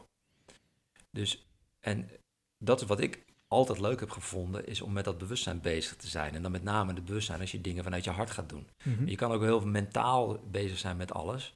Maar je kan ook heel erg gevoelsmatig bezig zijn met alles. En je kan een beetje mixen.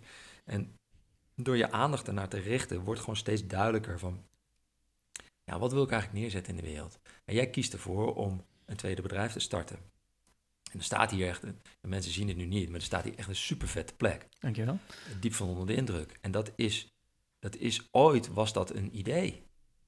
En dat is nu is dat, een, is dat iets fysieks geworden. En dat manifestatiepotentieel, dat het vermogen om iets van iets wat een, eerst een gevoel is of een vaag beeld in je hoofd, om dat tot iets concreets te maken, dat vind ik de magie van, die we in het leven hebben.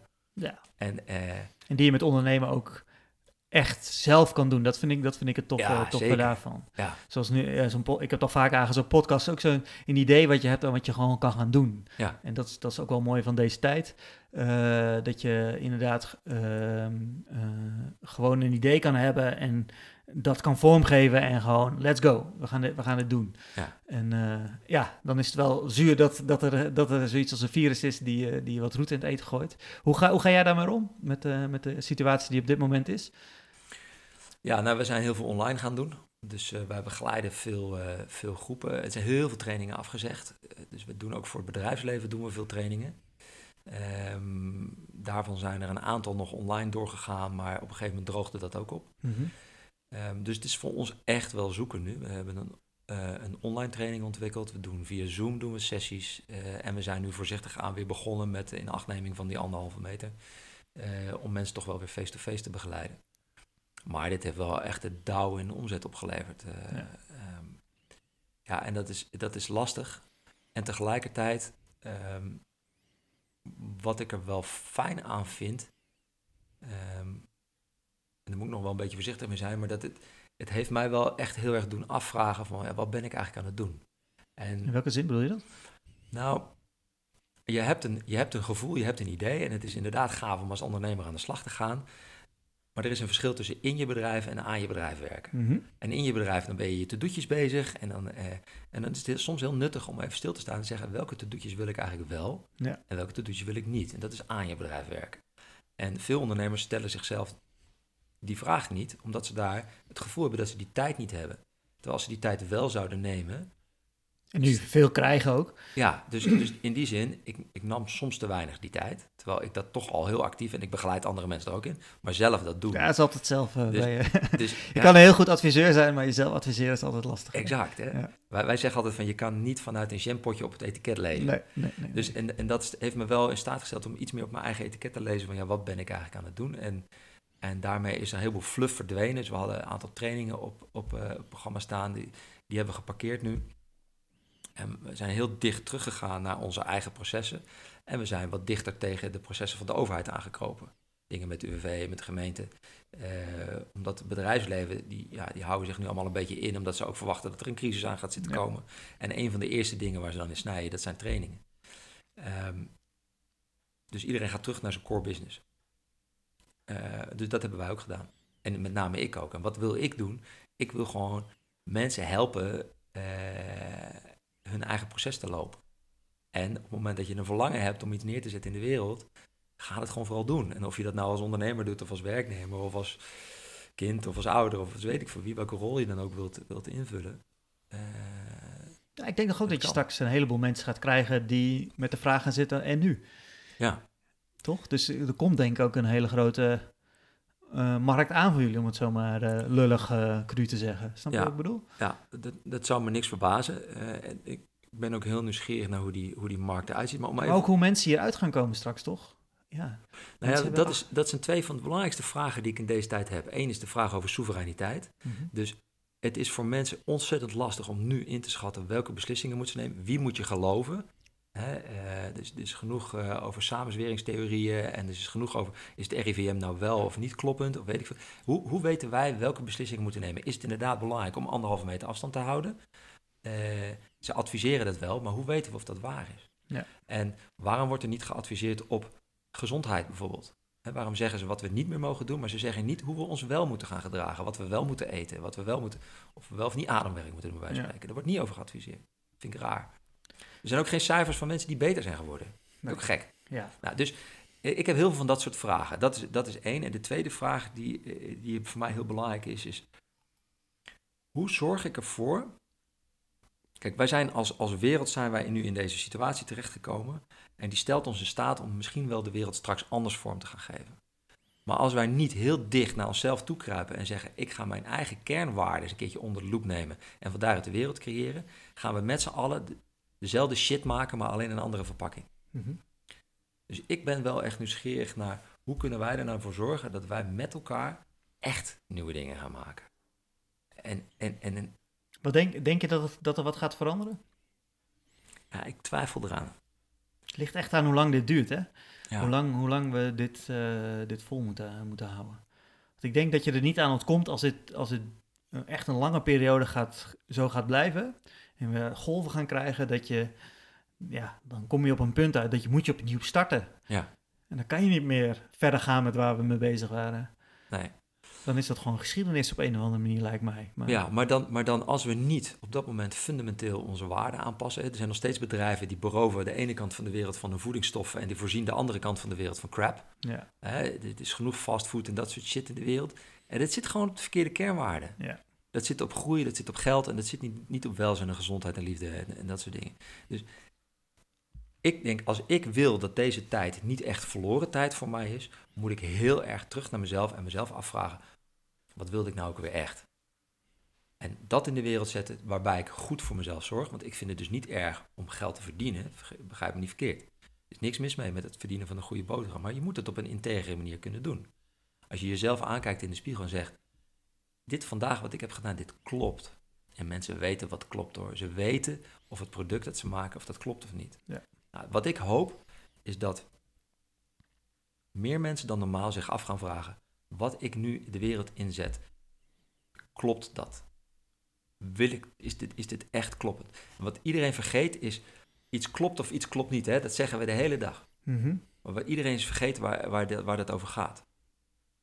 Wat klopt er dan wel en wat klopt er dan niet? Ja. Wat is dat? Nou, datgene, het klopt niet, het klopt, dat het is je hart. Ja. Dus je hart klopt wel en je hart klopt niet. En dat is een manier om te voelen of, of wat je aan het doen bent, of dat, of dat juist is, of dat klopt. Dus om te voelen, klopt mijn hart hiervoor? Nou, en dat is wat ik hoop, dat mensen, mensen hierdoor zichzelf de vraag gaan stellen, waar klopt mijn hart nou eigenlijk echt voor? En het kan zijn dat er dan straks mensen naar ons toe komen en zeggen, ik heb je hulp nodig. Dan zullen wij er zijn, tuurlijk. Ja. Maar ik begin eerst bij mezelf. Klopt dit wat ik aan het doen ben? Wil ik dit? Ja, voor nu klopt dit voor mij en dit is wat ik wil neerzetten. Maar dat betekent nog steeds dat als ik experts tegenkom en waarmee je fikkie kan steken en waarmee je vette dingen, dat doe ik dan nog steeds. En als ik eh, mensen van gave dingen doen tegenkom, dan vind ik nog steeds vet om met die mensen te werken. En, en ehm, dat soort dingen verdwijnen niet zomaar, want dat heeft er bij mij altijd al ingezeten en dat gaat denk ik ook nooit meer weg. Maar de producten die ik de wereld in slinger, daarvan wil ik heel zeker weten dat, dat als ik doodga, dat ik dan kan denken, ja, Dat was mooi. dat is, dat is wat het moest zijn. Ja. Nou, en, en die vragen jezelf stellen, nou, dat gun ik, dat gun ik iedereen. En eh, iedereen pakt allemaal hobby's op. Nou, als je met kinderen thuis zit, eh, fuck je hobby's. Want eh, Niet te doen. nee, Laat staan eh, je werkhobby eh, uitvoeren, maar, eh, Maar zijn- ook, ook inderdaad. Ja. voor anderen geldt dat misschien weer wel. Die hebben wel weer meer de tijd. Maar dus, dus jezelf echt die vraag durven stellen. Is dit wat ik wil doen? Ja, ik, dat vind ik wel goud. Maar dan moet je hem wel pakken. Ja, maar ook, dat is de vraag waar ik nu een beetje mee loop, is wat wij, kijk, wij willen ons op grote groepen gaan richten. Is dit iets wat we nog ooit kunnen gaan doen? Ja. En wanneer is ooit dan, weet je wel? Of, ja, dat zijn, dat zijn, dat zijn, eh, eh, ja, dat vind, ik- vind ik heel lastig, want we willen dit gewoon doen, alleen je, we kunnen het gewoon. Je kan, je kan op dit moment. Je kunt niet in ver vooruit kijken. Nee, en eh, de onzekerheid is, is daar ook een groot onderdeel van natuurlijk. Is van ja, hoe lang gaat het duren? Eh, ehm, gaat het ooit wel weer terugkomen? En ehm, ja, dus, dus je bent gelijk weer creatief aan het denken van hé, wat kunnen we wel? En hoe, hoe ziet de dag voor morgen eruit? En hoe moeten we daarop anticiperen, anticiperen als bedrijf zijnde? ja, ik, ik heb dat altijd heel leuk gevonden als ondernemer. Ik, ik ben gestart ooit eh, als vormgever en eh, wat schilderijen die ik maakte. En uiteindelijk ben ik vooral mijn geld gaan verdienen met workshops, muurschilderingen, totaal Ja, andere dingen. ja. Hetzelfde geldt voor, voor Laurien. En ik zie heel veel ondernemers die een idee hebben, ergens mee beginnen. En uiteindelijk kom je ergens uit waarvan je denkt, hey, dit, past, dit past veel beter. Of hier is veel meer vraag Ja. naar. En ga je dat, ga ga wordt dat je bedrijf. Ja. En dat geloof ik ook hier, hier heel erg hoor. Dat, dat, ja, we zullen ons nu moeten gaan aanpassen aan die anderhalve meter samenleving voorlopig. En groepen, ja, dat is echt nog wel eh, eh, eh, verder in de tijd. En ja, tot die tijd moet je, moeten, we, moeten we echt iets anders gaan verzinnen. Hoe, hoe, je, hoe je je bedrijf overeind gaat houden. Ja, die bereidheid om jezelf opnieuw uit te vinden is super, super belangrijk. Ja. Maar ook lastig, want het is niet vanzelfsprekend. En zeker niet als je, als je gestrest bent, dan word je minder creatief. Ja. Dat is dat zenuwstelsel weer. Dus, dus je hersenen kunnen gewoon minder breed denken. Ja, en, en eh, wat je dat zei met kinderen thuis en dat soort dingen, dan is het heel lastig om. om eh, je merkt toch dat je eh, die vrijheid eventjes mist. Tenminste, ik, ik, ik, ik voelde dat wel hoor. Van, ja, dat je niet meer vrij kan bewegen om vandaag te zeggen: ik ga met die een afspraak maken. En morgen ga ik daar die opdracht doen. En overmorgen doen we dat klusje. Ja. Oh nee, eh, het is een hele andere, andere planning. Dus ook, ook daarin, ik vind dat wel weer. eh, ik kan me nog echt goed herinneren dat ik naar de tv zat te kijken en dat het nieuws zei van ja, eh, morgen gaan in België de scholen voor drie weken dicht. Dat ik mevrouw aan drie weken? Dat kan nooit. Hoe kan je nou drie Ja, weken de school dicht doen? Dat is Ja. toch niet te doen? Ja, we zijn nu acht weken verder en vandaag zijn ze weer begonnen. Ja. Het is echt, echt eh, ongelooflijk. En ja, Maar wa- wa- wanneer gaan jullie eh, dingen doen? Want we moeten nu afwachten tot jullie open kunnen. Eh, ja, de, de strekking is nu de planning 1 juni. En eh, dan kun je, kunnen geval cafés weer open op, op basis van reserveringen, geloof ik. En ja, wij hopen ook gewoon groepen aan te kunnen. Maar groepen is echt het aller, aller, allerlaatste volgens mij wat weer Ja. een beetje, beetje ruimte krijgt. Dus ja, we zijn daar we zijn, eh, hard, eh, hard over aan het nadenken hoe we, hoe we daar eh, op in gaan spelen. Ja, spannend. Heel spannend. Ja, absoluut. Heb je nog goede tips? Tricks? Trips, tips. Ik zeg Ehm, van eh, Egbert en Laurien. voor jou? Ja, gewoon voor... Nou ja, ik Ons? zou, ik zou zorgen in ieder geval voor voldoende ontspanning. En, en ook vertrouwen hebbende op jouw creativiteit. Ik ken jou als je bent niet. Ik dacht toen dat je een kunstenaar was, maar je bent veel meer dan dat. Ehm, kunstenaar, vormgever en een vormgever ondernemer, zeg maar een vormgevende ondernemer. Ja, ik noem mezelf wel het creatief ondernemer of ondernemer in het creatieve vak. Nou, en dat is je grote kracht nu. Ja. Dus dat je in staat bent om die situatie langs een, eh, langs een ander perspectief te benaderen. Eh, ik zou vooral ook nadenken over de dingen waar je normaal gesproken helemaal niet over nadenkt. Ja, je moet echt out, out of the box gaan denken. Maar het, is wel- zeker afgelopen tijd was gewoon echt een tijd dat je niet weet welke kant het op gaat. Ja. En eh, ja, vandaag is eigenlijk de eerste dag dat we, of, of de afgelopen persconferentie, dat er een stip op de horizon is gezet. Van ja, Ja. dan kan er misschien weer iets, weet je wel. Ja. Ja, je ik, kan van heel, alles gaan verzinnen, maar als het niet mag, ja, dan houdt het gewoon op. ik moet heel erg denken aan, eh, aan ehm, er zijn heel veel van die producten ooit, die zijn ooit bedoeld voor iets, maar die worden uiteindelijk gebruikt voor iets anders. Ik bedoel, eh, die, die geeltjes, die, die post-its, die, die lijm die daarop zit was mislukte lijm. Weet je wel? Eh, eh, Viagra-pillen was een hartmedicijn. Dit is nu een... ehm, ehm, dit is nu een plek voor grote groepen. Evenementlocatie, ja. maar wat is het nog meer? ja. Dus, en dat is dus, je moet van de fixed mindset naar flexible mindset. En, en we zijn allemaal experts. Dus als ik, ik til nu mijn glas op en ik zeg tegen jou, wat is dit? Zeg je, dat is een glas. Mhm. Dat komt dat je het weet. Als ik vraag aan jou, wat is het nog meer? Dan kom je in je hoofd in een soort van ruimte terecht. Of je zegt van, hé, hey, dus als je vraagt aan mij, wat zou je advies zijn? Ik denk dat jullie zelf veel beter weten wat je moet doen. Maar ik zou vooral jou adviseren wat je volgens mij al doet. Zeg, wat is dit nog meer dan alleen maar een plek voor grote groepen? Mhm. Dus, en, en dan is het volgens mij leuk om te kijken wat voor partnerschaps je kan aangaan met misschien wel unusual suspects. Eh, wat voor gekke soort andere dingen zou je hier kunnen doen? F- familieretreats, eh, weet ik veel wat. Of niet voor grote groepen, maar voor kleine groepen. Misschien kan je de plek opdelen in stukjes.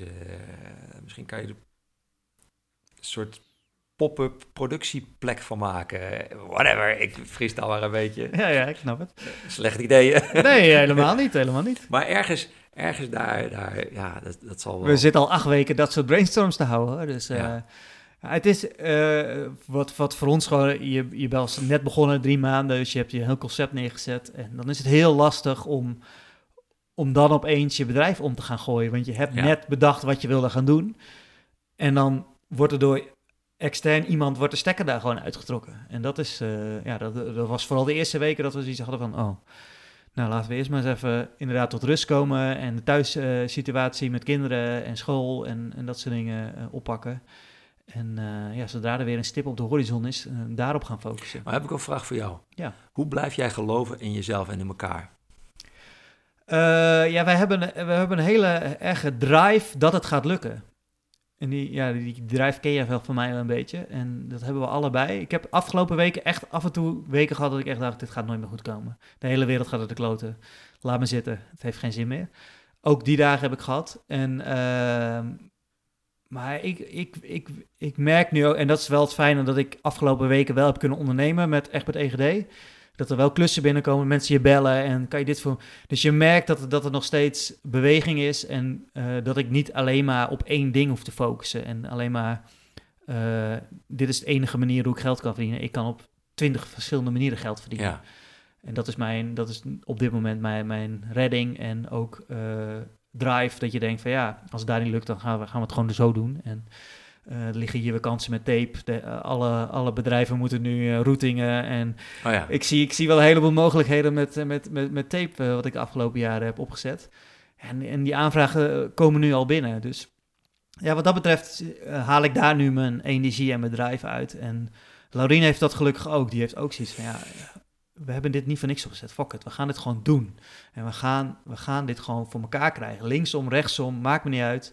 We gaan het gewoon doen. En uh, uh, ja, ik ben wat af, afwachtender. Laurien is veel proactiever wat dat betreft. En ze gaat gelijk bellen en mensen um, aanschiet van... hey, kan dit wel, kan dat niet? Kan... Uh, dus, dus ja, Lorien en ik zijn echt yin-yang wat dat betreft. Dus, uh, um, Mooi team. Ja, als ik een uh, dagje down ben, dan trekt ze me weer op. En als zij een dagje down is, trek ja, ik dus, er weer op. Dus, dus je, je trekt met elkaar samen op, dus ja. je helpt elkaar. En wat ik denk dat je zegt ook is, ik kan focussen op het probleem. Mm -hmm. En dan wordt het heel erg lastig. Maar als ik me openstel voor wat er eigenlijk nog meer mogelijk is, dan blijkt dat het gewoon anders gaat dan dat ik had gedacht. Juist. Maar dat is, dat is wel, zeker als je net begonnen bent... Uh, ik denk als je wat langer bezig bent, dat dat ja, misschien nog wel moeilijker ook weer is, omdat je dan moet gaan switchen. Uh, ik denk dat het altijd lastig is om, om, als je een idee hebt wat je graag wil gaan doen, hoe je geld wil gaan verdienen, je hebt een heel plan gemaakt, dan wil je dat plan gaan uitvoeren. Ja. En dan is het niks zo vervelend als er een onver...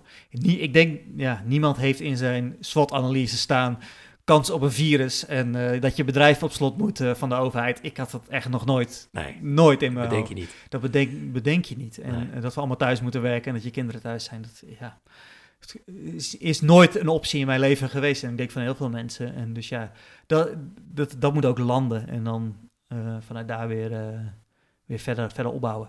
Ja. ja, vet avontuur man. Absoluut, ja. En uh, zo is deze podcast ook. We zijn er weer een uur en een kwartier aan, aan het praten. Wat gezellig. Heb je nog iets wat je eraan toe wil voegen? Of dat je zegt van dat, dat had ik nog willen vertellen? Of zijn we nee, volgens, ja, volgens mij, is, ik, volgens mij is het goed zo. Zijn we mooi rond, hè? Ik, ik hoop gewoon dat, ja, wat ik jou net wil vertellen, dat veel mensen die. Er zijn veel mensen die dezelfde vragen hebben, dat ze zich zo ook zo op zullen stellen. Dat ze elkaar opzoeken blijven focussen op waar de ruimte zit. Dus niet kijken naar wat er niet kan, maar kijken wat er wel kan. Ja, en ook dat aangeven. Dit kan wel. En hier mag je wel staan. Ik vond, in Zutphen hebben ze zo'n actie uh, van... Er wordt heel veel gezegd, je mag daar niet staan, je mag niet anderhalve meter. En juist de positiviteit opzoeken en zeggen, ja, hier, ja. hier kan je wel staan, hier kan je wel zitten, hier kan je wel lopen.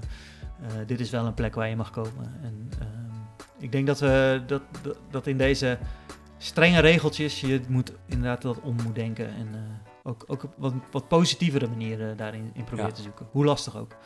Nou, volgens mij is dat een mooie om mee af te sluiten. Absoluut. Kijken Dank... naar wat er wel kan, wat er wel mag. Juist. Ja. En uh, ja, dankjewel. Jij ook bedankt. Hoi. Ja, dat was weer een fijn podcastgesprek. Dankjewel Bas uh, dat je te gast wilde zijn in mijn podcast. Wil je nou meer weten over Bas? Kijk eens op uh, h3lab.me. Uh, voor meer informatie over, over dat bedrijf en over zijn bedrijf uh, startup-apeldoorn.nl kan je ook daar meer informatie vinden. En hij heeft ook nog een eigen website, basmanning.nl. Of kijk eens op zijn Instagram als je zijn ademhalingoefeningen wil zien uh, op Instagram. Kan je dat daar, daar onder andere zien. Nou, we spraken over Straatgeheim. Straatgeheim had ook een, uh, een, website, maar die is niet meer online. Maar we hebben wel nog steeds Facebook. En dan kan je alle fotootjes en filmpjes. En uh, we hebben zelfs nog een interview gehad samen. Um, veel later daarover. Um, zoek het op, Straatgeheim. En dan vind je het op Facebook. Uh, Street at Streets, een van mijn andere projecten, heeft de afgelopen maanden ook weer twee mooie muurschilderingen hebben we daarmee mogen organiseren. Eentje in het Hof van Adwaita met GoMad. Hele mooie muurschildering gewoon in de binnenstad van Deventer. Ga die checken. Hof van Adwaita, daar is het uh, zijstraatje van Assenstraat. Um, en we hebben ter ere van 75 jaar vrijheid ook een hele mooie muurschildering met Wiljo georganiseerd. En die is te zien aan de Emma-straat. Uh, achter de Wilhelmina uh, parkeergarage, als je over de Wilhelminabrug heen rijdt, uh, kan je hem redelijk goed zien. op het pand van de fietscourier. super tof geworden met twee prachtige duiven en een mooie, mooie hart voor, voor Deventer. veel hele leuke reacties op gehad. En ja, toch, toch dat kleinschalig kunnen, kunnen openen met een persmomentje. Dus dat was heel tof. Kijk op www.streetartstreets.nl voor meer informatie of volg het op streetartstreets op de verschillende social media kanalen. Uh, nou, ben je, ik vertelde al iets over tape art. Dan mocht je op zoek zijn naar een mooie routing voor je bedrijf, uh, voor je anderhalve, meter samenleving. Uh, kijk eens op www.egbert.egd of stuur me een mailtje als je daar meer informatie over wilde naar e.scheffer.egbertegd.nl. En ik denk graag met je mee hoe we mooie tape art routing kunnen maken. Voor punt zijn we ons ook flink aan het voorbereiden op de anderhalve meter samenleving. we zijn flink aan het nadenken wat we kunnen, wat, wat we mogen. Waarschijnlijk eerst wat horeca dingetjes en uh, ja, hopelijk ook snel weer wat, uh, wat, wat, wat, kleine groepjes uh, kunnen ontvangen. Hou onze site in de gaten en vind je wat, wat er allemaal bij ons kan en wat we gaan doen. En ook onze social media, locatie.punt en de website locatie.nl. Gaan we jullie op de hoogte houden van wat er allemaal bij ons wel kan. we hebben ook voor, voor Punt een leuke podcast opgezet, omdat ja, het leek ons heel tof om onze gasten en leveranciers in gesprek te gaan in een podcast. De eerste aflevering heb ik al opgenomen met Dennis van Davo Bieren. Een heel, heel leuk gesprek mee gehad. Staat nu online. bijvoorbeeld op Spotify. En hopelijk binnenkort uh, op alle podcast-apps. Uh, ik heb hem net geüpload. Het duurt altijd even voordat ze overal staan.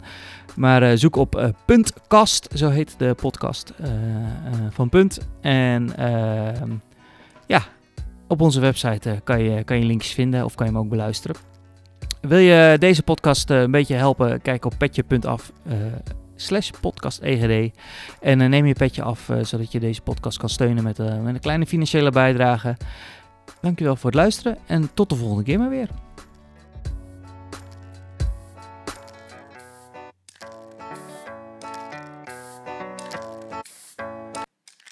Deze podcast is powered by KoekFM.